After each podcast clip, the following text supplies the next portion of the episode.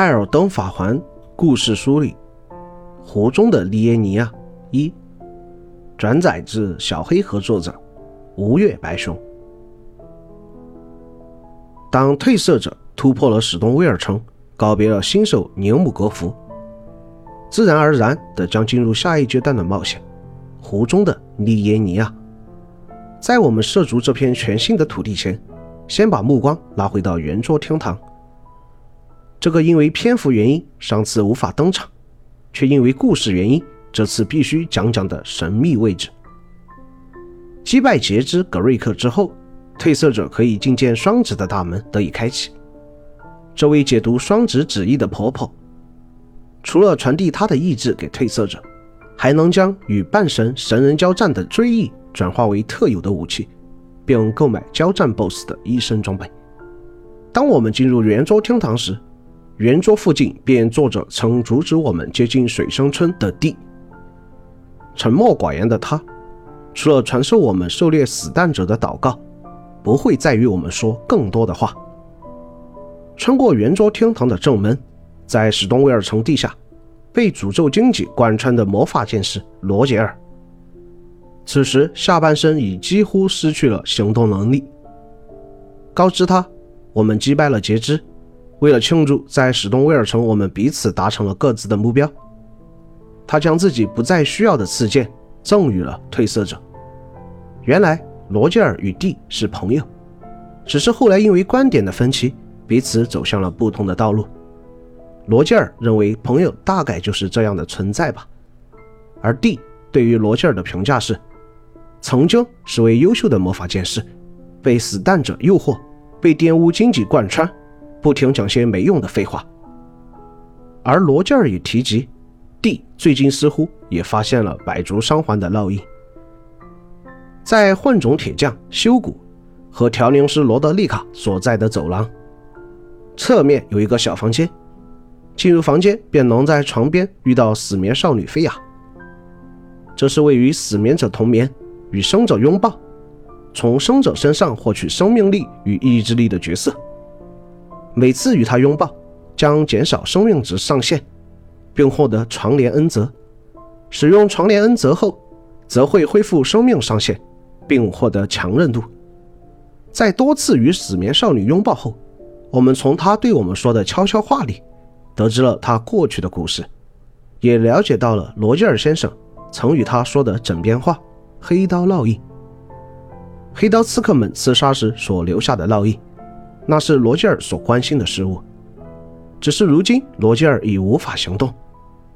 菲亚于是将自己获得的黑刀烙印有关的信息交给了褪色者，这便成为了我们前往利耶尼亚区域时需要留意的任务之一。面向三道门，向圆桌厅堂左面走，百智爵士原本关闭的门此时也已经打开。见识到褪色者获得大伦恩的能力，白之爵士愿意将其他半神的位置分享给我们，他看起来应该是圆桌厅堂目前的领袖。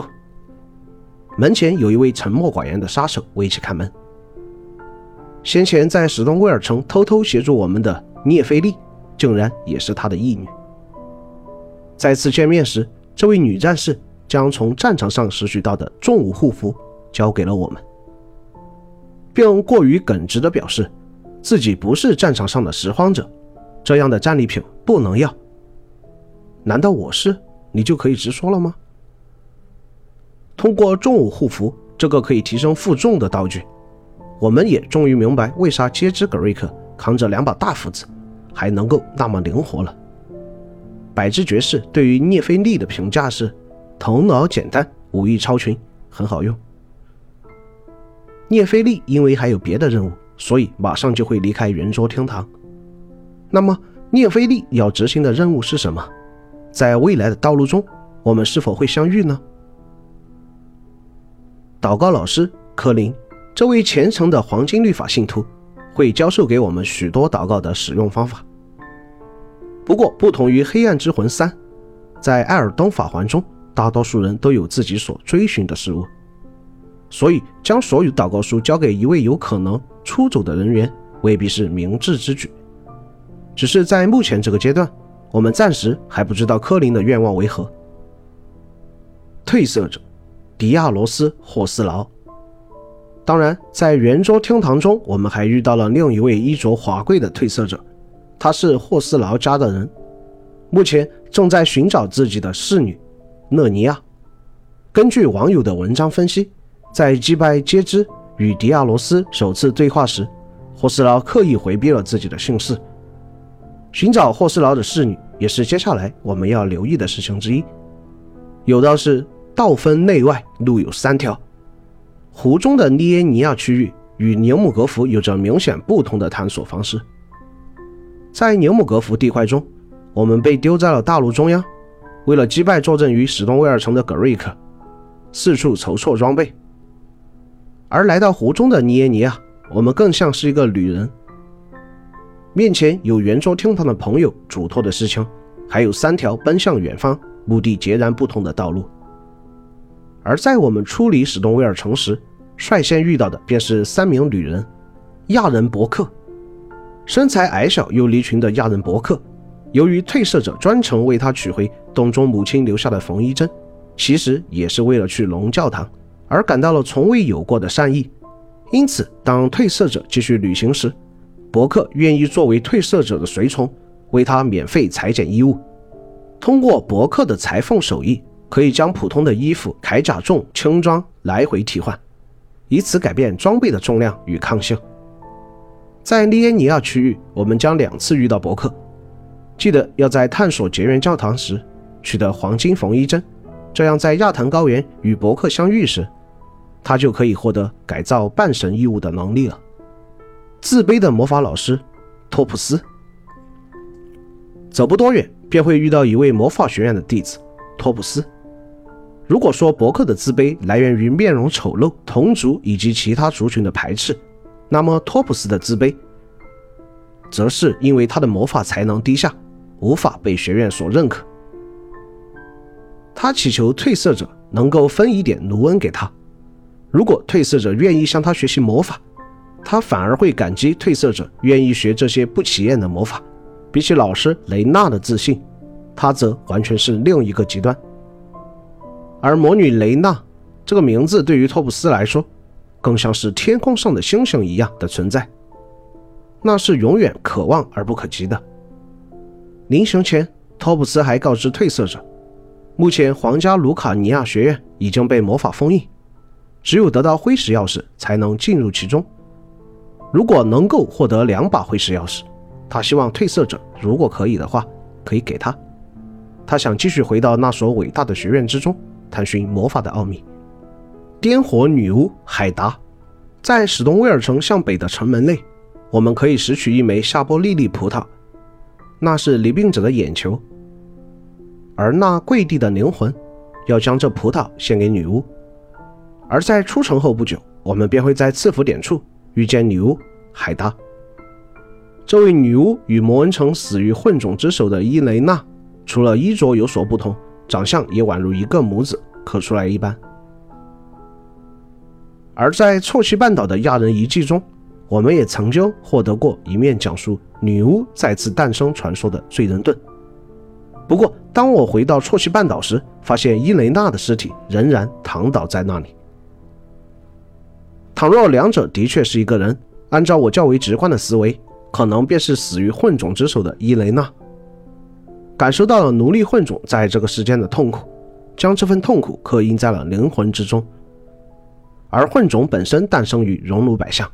或许烧尽一切的颠火正是指向混沌虚无的原点。当然回到现实中，海达是根本不认识我们的，他只寻求夏波利利葡萄，以此获得波暗灯火的指引。或许这也算是女巫对褪色者的指引吧。在利耶尼亚向东行进的这条道路上，我们分别会在受净化的废墟、断桥、教堂三处遇见海达，而喂给他三次夏布利利葡萄，获得过程也愈发离谱。第二次是击败守护废墟的士兵，找到地下室获取葡萄。第三次是去往西北方路径复仇者小屋，遭遇已被颠火侵蚀的伊雷娜父亲。作为一名尸香骑士，拥有拒绝的祷告证明他已经皈依双子的信仰。从复仇者的破屋中随处可见的生肉丸可以得知，他此时已陷入了彻底的癫狂。凡是途经此处的，大概都已被他杀了做菜。他的尸香骑士戟上附带独特的战徽回旋击。